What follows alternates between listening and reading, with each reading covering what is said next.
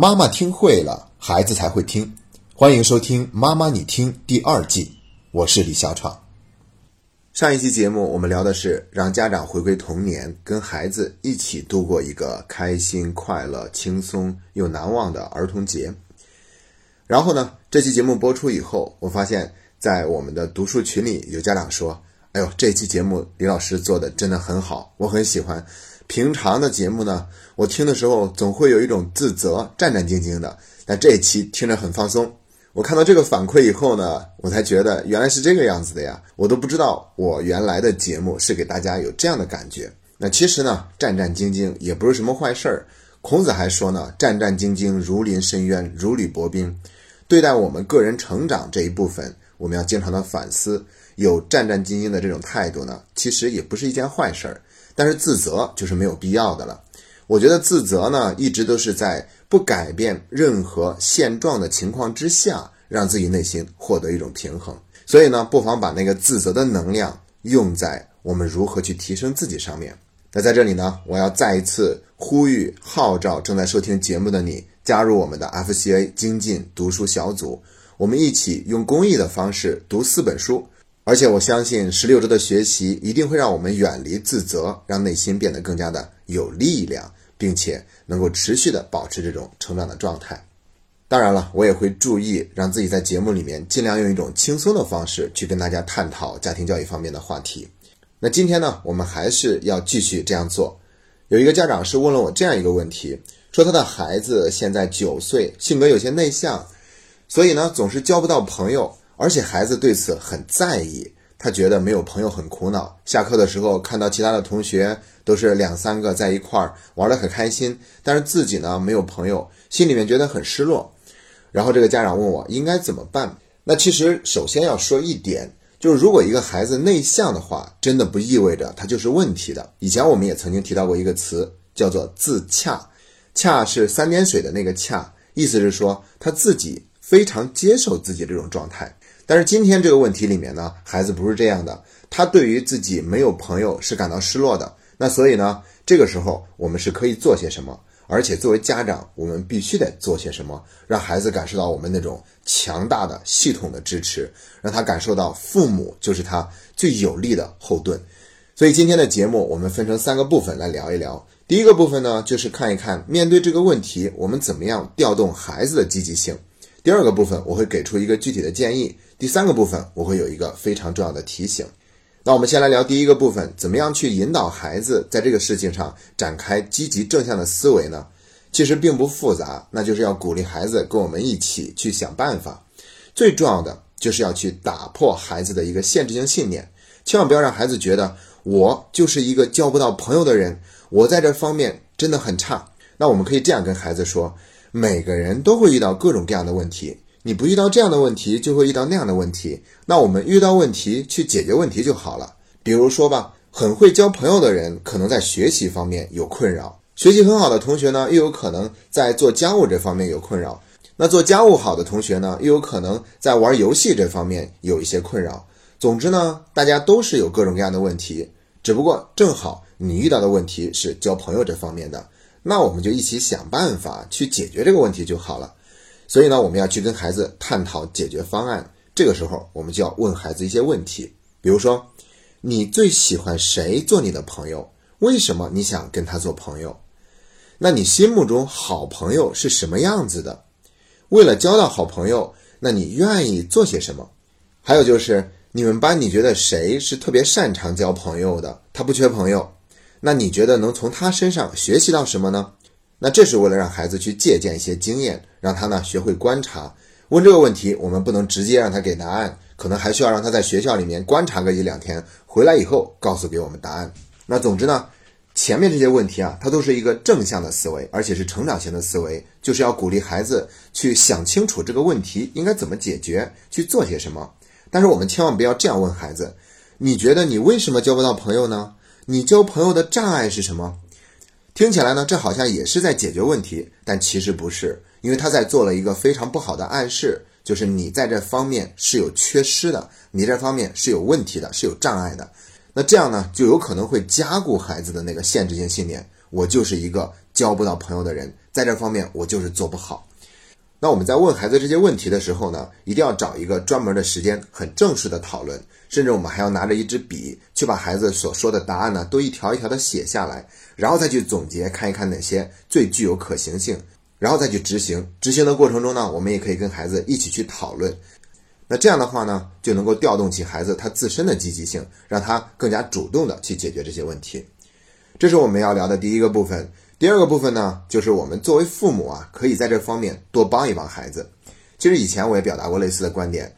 对于内向的小孩来说，他们去跟陌生人接触的时候，是格外的需要多花一些时间，甚至他们都不太敢去融入到一个陌生的群体之中。所以在这种情况之下，我们只是在旁边鼓励他说：“加油啊，你可以的！你干嘛不去跟小朋友一起去玩沙子呢？”其实这样做法往往都是徒劳的，因为他就是迈不出那一步嘛。所以作为家长，最好的做法就是我们以身示范，带着孩子融入到那个陌生的氛围里面。千万不要觉得那都是小孩在那玩，我们干嘛也要过去？对啊，我们就是要带动孩子嘛。我们过去以后，这个陌生的氛围就没有那么陌生了，至少他看到爸爸妈妈在里面呢。所以呢，他就更容易迈出那一步去融入其中。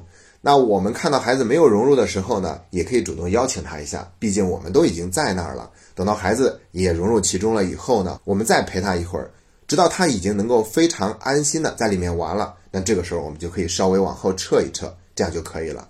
同样的做法，我们也可以给孩子在交朋友这方面做一个示范，那就是我们跟自己的朋友聚会或者聚餐的时候，带上孩子。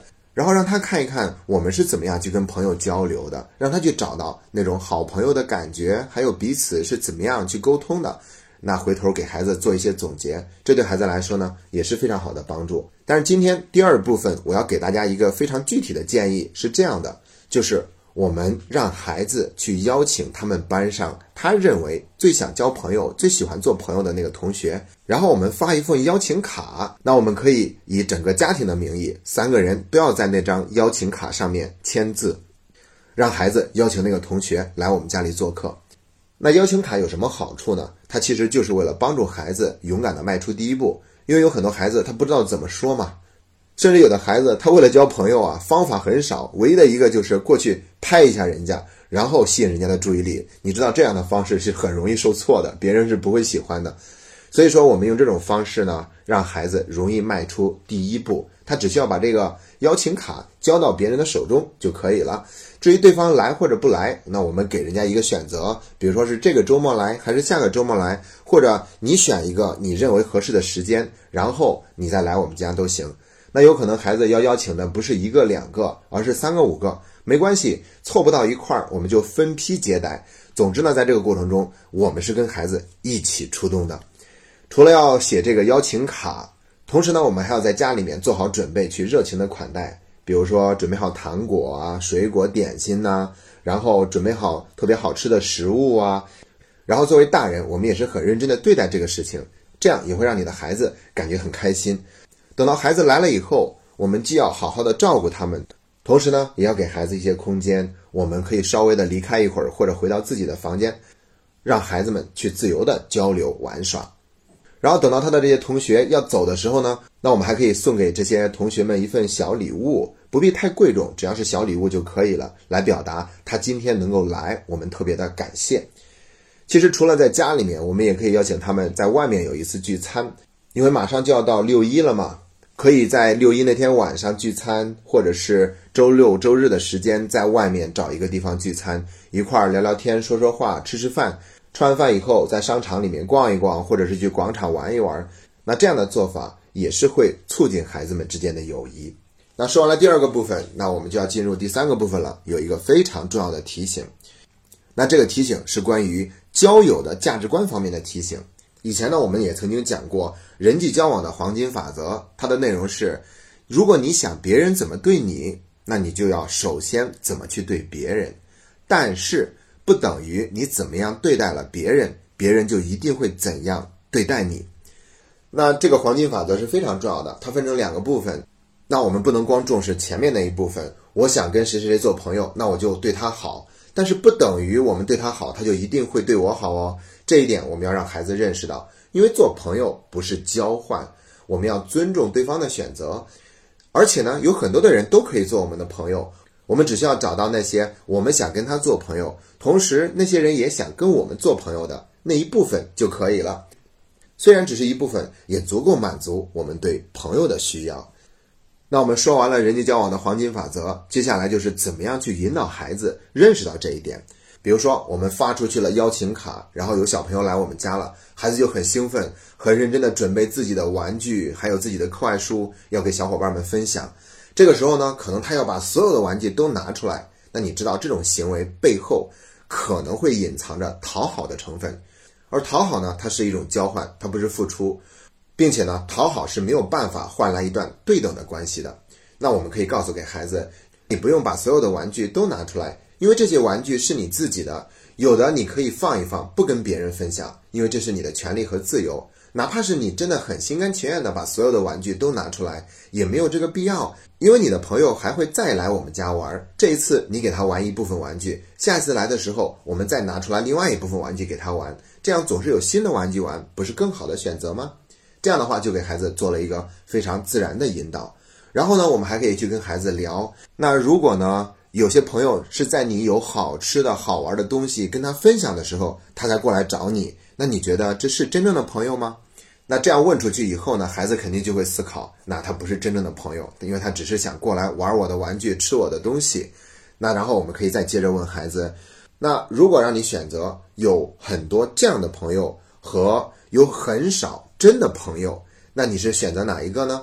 这样的话，孩子就会明白了，其实朋友也不在多。真正的好朋友有那么一两个就已经很好了。所以说，其实世间所有的事情啊，都不是交换。同样的道理，我们已经讲过很多次了，包括那一句“只管耕耘不问收获”，我们也可以分享给孩子，就是要告诉他，如果你想让谁做我们的朋友，那我们可以去表达我们的那份友好和邀请，但是。对方愿不愿意跟我们做朋友，那是他自己的选择，我们不能替他做选择。如果他不愿意跟我们做朋友，这也没有什么不好的。然后我们就继续去找那些也愿意跟我们做朋友的同学就可以了。在这个过程中，跟他们有更多的互动，更多的关照。那我相信，只要你这样做的话，就永远不会缺少朋友了。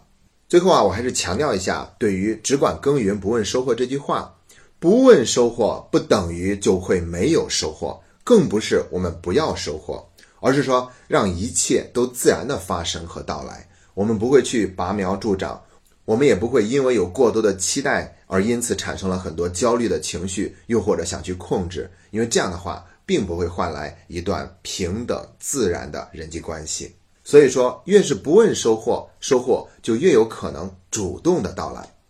好了，今天的节目就到这里。最后，祝愿所有的孩子们，儿童节不光有爸爸妈妈的开心陪伴，同时也有好朋友在身边，一起去创造更多的欢乐。今天的节目就到这里，谢谢大家。